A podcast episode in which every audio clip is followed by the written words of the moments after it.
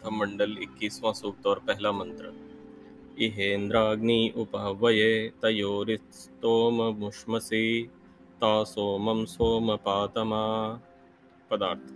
यह इस संसार होम आदि शिल्प में जो सोम पातमा पदार्थों की अत्यंत पालन के निमित्त और सोमम संसारी पदार्थों की निरंतर रक्षा करने वाले इंद्राग्नि, वायु और अग्नि हैं, ता उनको मैं उपहवये अपने समीप काम की सिद्धि के लिए वश में लाता हूँ। और तयोह उनके इत और स्तोमम गुणों के प्रकाश करने को हम लोग उष्मसी इच्छा करते हैं। भावार्थ, मनुष्यों को वायु और अग्नि के गुण जानने की इच्छा करनी चाहिए, क्योंकि कोई भी मनुष्य उनके गुणों के उपदेश व श्रवण के बिना उपकार लेने को समर्थ नहीं हो सकते हैं। ईश्वर ने इस संसार की जो रचना की, वो जीवात्माओं को उनके कर्मों का फल देने के लिए की। दूसरे शब्दों में कहें कि एक ऐसा रंगमंच है जहाँ पर जितने जीवात्मा हैं, वे नाना प्रकार के शरीर धारण करके अलग अलग जन्मों में अलग अलग प्रकार के अपने ज्ञान के अनुसार कर्म करते हैं। इस कर्मों को करते करते वे अपने जीवन में सुख और दुख का भोग करते रहते हैं।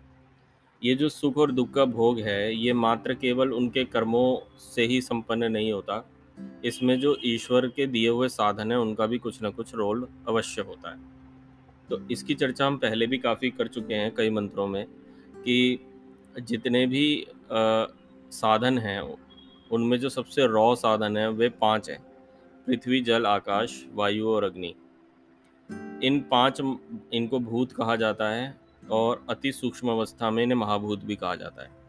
इन सभी भूतों के माध्यम से ही इस संसार में जितने और कॉम्प्लेक्स स्ट्रक्चर्स हैं, वो बन, बनते हैं।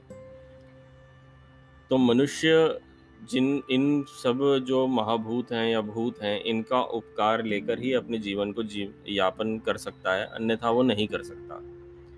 अगर ये महाभूत या भूत ना हो तो हम, हमारे पास साधन नहीं होंगे और बिना साधन के हम कर्म नहीं कर सकते। तो कर्म करने के लिए हमें साधनों की आवश्यकता पड़ती है। और यही चीज़ हमें ईश्वर से अलग कर देती है। हम जीवात्मा शरीर धारण करते हैं, शरीर भी एक साधन है। हम प्राणों को धारण करते हैं, प्राण भी एक साधन है। और अगर ये शरीर प्राण ना हो तो हम अपने जीवन को स्थिर नहीं रख सकते, जीवन इसमें आ ही नहीं सकता।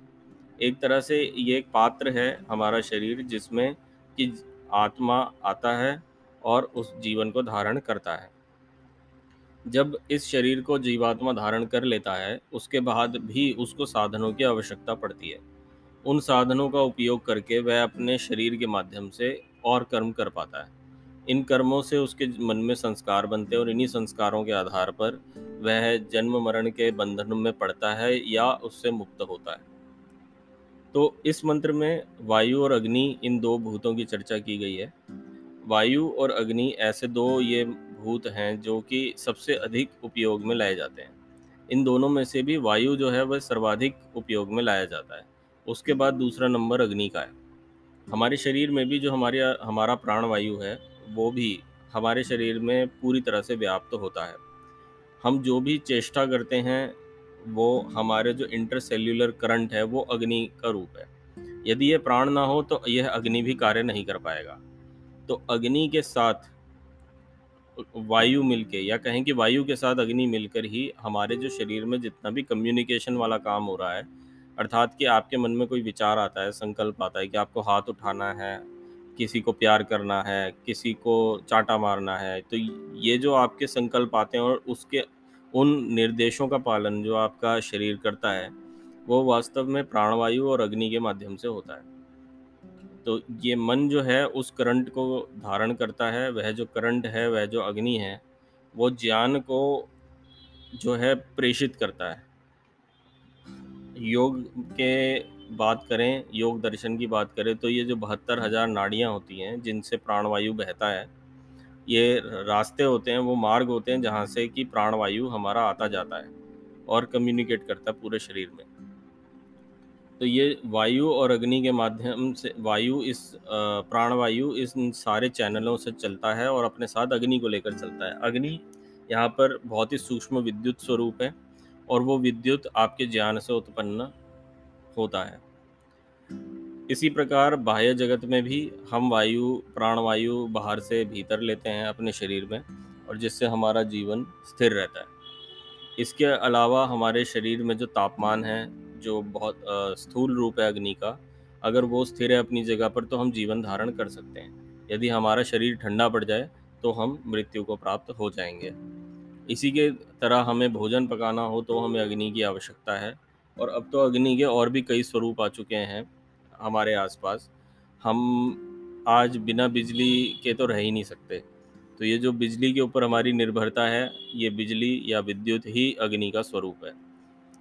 तो आप खुद अंदाज़ा लगा सकते हैं कि प्राणवायु का तो विकल्प आपके पास है ही नहीं। प्लस जो अग्नि है, उसी के माध्यम से आप अपने कितने सारे कार्यों को संपन्न करते हैं।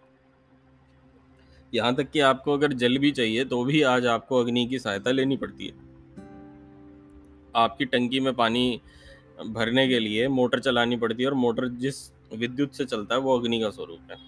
यदि बिजली ना हो तो मोटर नहीं चलेगी और मोटर ना चलने से आपको जल भी प्राप्त नहीं होगा।